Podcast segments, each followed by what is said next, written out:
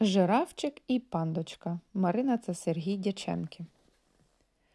Якось жирафчик і пандочка, двоє нерозлучних друзів, пішли до оперного театру. То був найкращий будинок у цілому місті. Зовні він нагадував кремовий торт, а зсередини шкатулку з коштовностями. В оперному театрі були величезні дзеркала і мармурові сходи, оксамитові стільці і завіси з китицями. Там збиралися звірі, щоб послухати оперу. А опера то така історія, яка відбувається на сцені, однак усі артисти не розмовляють, як звичайно, а співають. Жирафчик з пандочкою ледь не запізнилися того дня, над містом прошуміла весняна злива.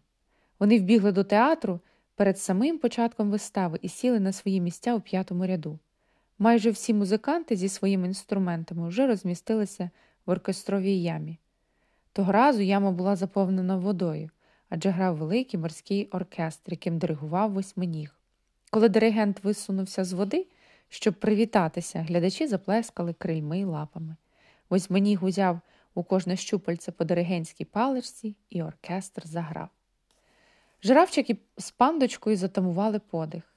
Завіса піднялася, на сцені все сяяло. На тонких, як павутинка, завісах було намальовано траву, дерева і хмаринки. На сцену вийшла корова, уславлена оперна співачка. На ній була золота сукня, сукня з коміром з лебединого пуху. Корова чудово заспівала про те, що вона прийшла пастися на лужок і що погода дуже гарна. Жирафчик заслухався. Раптом його ледь-ледь штовхнули в потилицю і зашепотіли в самісіньке вухо. Ви заважаєте дивитися, ви нам усе заступаєте. Жирафчик обернувся і побачив, що то були два поважні коти. Вони сиділи у другому ярусі під самою стелею. Жирафчик вибачився і, щоб хоч якось укоротити свою шию, нахилився вперед. У цей час корова на сцені злякано озирнулася на всі боки і заспівала про те, що вона боїться, бо чує, як наближається вовк. Вибачте, але крізь вас нічого не видно, зашепотіли до жирафчика олені й тюлені, які сиділи в першому ярусі під котами. Жирафчик знову вибачився і ще більше нахилився вперед. А корова на сцені заспівала голосніше, бо з'явився вовк. Пандочка, який сидів поруч з жирафчиком, затремтів від хвилювання. Вовк був доволі страшний, хоч уже й не молодий. На ньому був чорний фрак з метеликом, а в лапі він тримав важку тростину з малахітовою бамбулькою. Вовк прокашлявся і заспівав приємним басом про те, що він хоче з'їсти корову. Уся зала завмерла, а жирафчика штрихнули ззаду парасолькою. Виявляється, тепер він закривав сцену бегемотисі, котра сиділа на балконі. Вовк з коровою чудово співали дуетом. Корова співала, щоб вовк її не їв, а вовк співав про те, що він дуже голодний. У жирафчика аж серце завмирало, коли вовк виводив оте своє у. Тієї миті корова випадково наступила копитом на край тонкої завіси. Почулося трісь. Завіса обірвалася, і уся яскрава глявина з намальованими деревами, кущами і хмаринками почала падати на сцену. А за завісою усі побачили облущену цегляну стіну, дошки й труби. Усі, хто був у театрі, розгубилися. Усі, але тільки не жирафчик. Він швиденько потягнувся вперед, схопив обірвану завісу зубами і пригарна галявина знову повернулася на своє місце. Артисти заспокоїлися і знову заспівали. О, то було чудово причудово. А наступного дня директор театру наказав зробити на сцені ремонт, гарненько зашити завісу і прилаштувати в театрі спеціальне місце для високих глядачів. Тепер жирафчик міг спокійнісінько ходити в оперу і нікому не заважати. Його стілець стояв на першому поверсі в гардеробі, а голова крізь спеціальний люк озирала в глядацьку залу. Дуже зручно.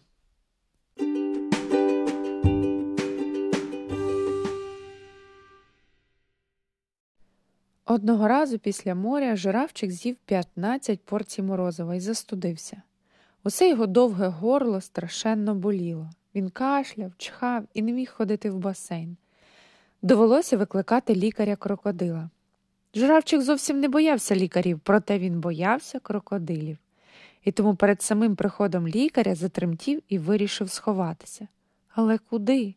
Адже він такий високий, що не може залізти під ліжко чи в шафу і не сховається за фіранку. І ось прийшов лікар крокодил, а з ним пандочка. Пандочка дуже хотів, щоб жирафчик якнайшвидше одужав. Заходять вони в кімнату. Що таке? Ліжко порожнє. А жирафчик випадково не боїться лікарів? запитав крокодил. Ні, відповів здивований пандочка. Напевно, він просто вирішив погратися в хованки. Ну, ми його шукати, сказав крокодил. І вони почали шукати жирафчика. А в кутку стояв величезний старовинний годинник із зузулькою. І ось рівно о другій годинник почав бамкати. Він сказав бам, а потім сказав Ой! І з дверця, звідки завжди вигулькає зузулька, з'явився жирафчиків ніс. Виявляється, жирафчик надумав сховатися в годиннику. І якби годинник не почав бамкати, він так і сидів би там, і пандочка з лікарем його б ні за що не знайшли. О, який сором, сказав крокодил. Такий великий, а боїться лікарів. Я не бо-бо-бо-боюся лікарів, тремтячим голосом промовив жирафчик. Просто я трішечки бо-бо-боюся крокодилів. Дурниці, сказав крокодил. Відкрийте рот, я швиденько загляну у ваше горло. Жирафчик відкрив рота, але крокодил не міг дотягнутися, щоб подивитися. Довелося ставити на стіл крісло, на крісло ще стільчик.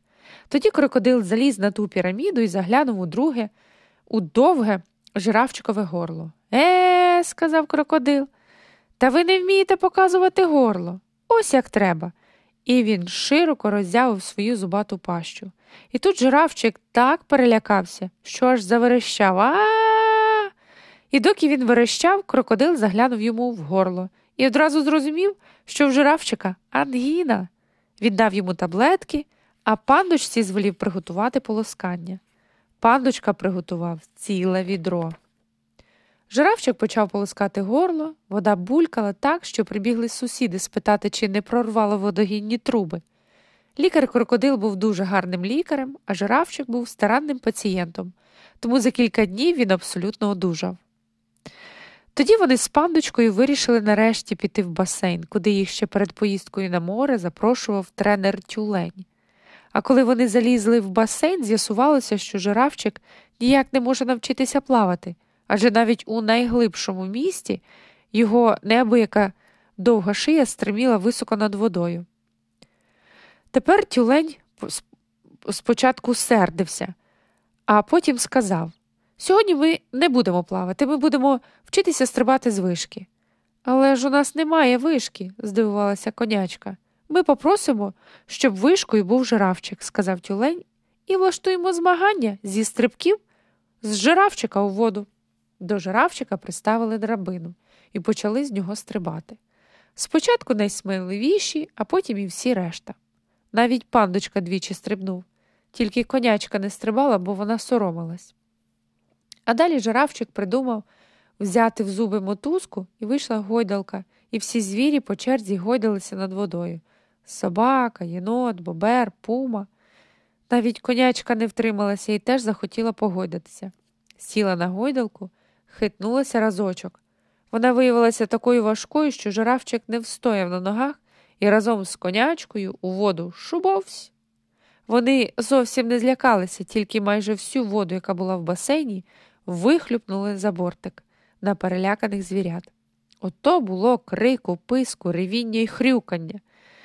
Після того тренер тюлень оголосив, що пустувати в басейні не можна, і що урок плавання, стрибків з вишки, гойдання і падіння закінчено.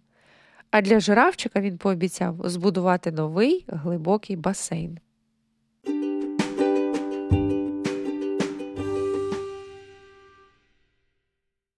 Коли настало літо, жирафчик і пандочка надумали поїхати на море в Крим. Спочатку вони зібрали валізи. А це дуже важко.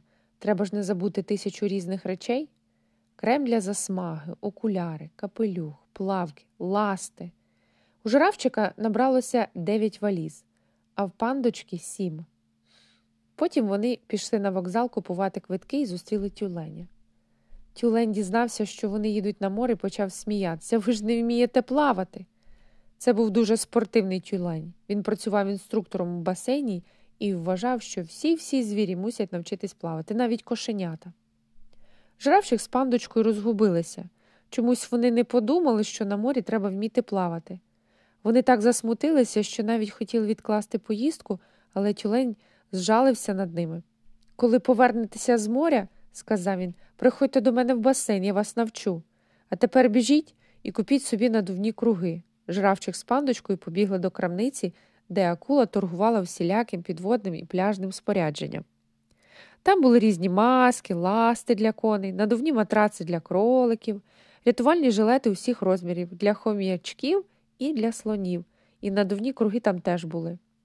Жирафчик приміряв їх собі на шию, і виявилось, що йому потрібно аж 12 таких кругів, а пандочка купив собі один, зате дуже великий.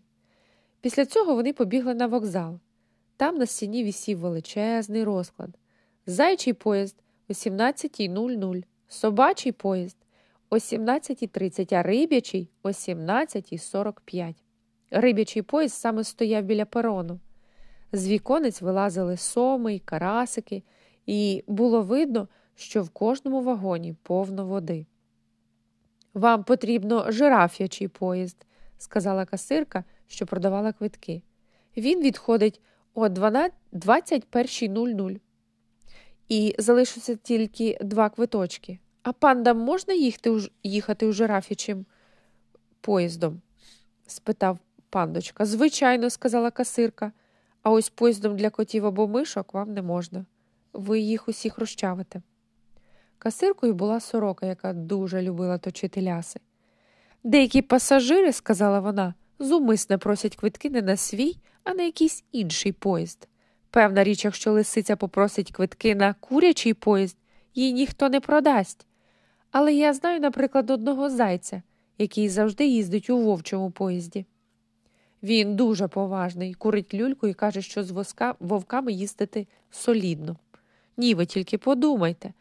А мені можна у ведмежому поїзді? запитав жирафчик. Ні, ви що? Відповіла касирка. А чому? спитав жирафчик, але тут пандочка почав його квапити казати, що треба бігти по валізи, бо вони можуть запізнитися. Валіз у них було 16. Довелося викликати вантажне таксі з водієм бегемотом. За п'ять хвилин до відбуття вони встигли запхнути в жирафічий поїзд усі свої речі. Начальник вокзалу дав сигнал, і вони рушили. У жирафячому поїзді були спеціальні вікна в даху, щоб жирафи могли висовувати голови. Жирафчик так і зробив і йому було видно і поля, і дим від тепловоза й рейки, і раптом попереду він побачив міст над самими рейками, і той міст був такий низький, що жирафчикова шия під ним не могла пройти. Він почав щосили пригинатися, але не міг нахилитися аж так, щоб проїхати під мостом. Жирафчик уже зовсім було перелякався, аж раптом міст розпався на дві половинки. І ті половинки розійшлися в різні боки, наче дві руки, а між ним з'явився вільний простір, і довгошиїй жирафчик спокійнісінько проїхав там, де щойно був міст. Звірі, які стояли обабіч переїзду, махали лапами і кричали Жирафячий поїзд, жирафячий поїзд, щасливої дороги.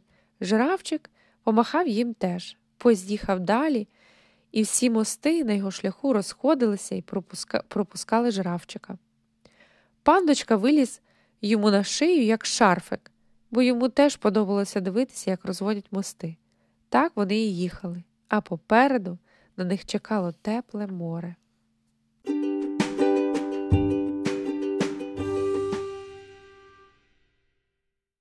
Коли настала зима, жирафчик з пандочкою пішли кататися на лижах у ліс. Був ясний день, сніг виблискував на сонці, різні звірі їздили туди-сюди, і від того сніг був схожий на зошиту лінійку. У лісі були гірки для катання і спеціальний підйомник, що допомагав забратися на найвищу гору, а ще там був чудовий трамплін. Хто стрибав з того трампліна, той летів у повітрі, наче птах. Пандочка й собі захотів стрибнути з трампліна, але боявся. А найкраще за усіх стрибав один єнот. Він, звичайно, був найспритніший, але поводився дуже навіть зухвало. Він страшенно любив швидко промчати перед носом якогось новачка. Новачок тоді лякався і падав, а єнот їхав собі далі і пишався, як хвацько він вміє повертати і як усі йому заздрять. Пандочка побачив його витівки і обурився. Він сказав єнотові Як тобі не соромно? Он через тебе корова впала в замет. Єнот не розгубився, навпаки, почав сміятися. Якщо корова не вміє кататися на лижах, то навіщо вона сюди прийшла? А якщо й ти не вмієш стрибати з трампліна, то краще помовч. Пандочка сказав Я вмію стрибати з трампліна. Не вмієш, відповів єнот. Пандочка тоді дуже-дуже розізлився і поліз на трамплін. І даремно він це зробив, тому що таких звірів, як єнот, ніколи не треба слухати. І ось пандочка помчав згори все швидше і швидше, аж до самого трампліна. А тоді, як злетить у повітря, лижі в нього розійшлися в різні боки, і всі з жахом зрозуміли, що зараз пандочка приземлиться головою в кучугуру. Добре, що жирафчик лишився внизу, щоб подивитися. Він миттю звівся навшпиньки, витяг свою довгу шию, спіймав пандочку за комір у повітрі і обережно поставив на сніг. Пандочка, ледь віддихавшись, сказав Класно я стрибну, а? І всі засміялися і заплескали в долоні.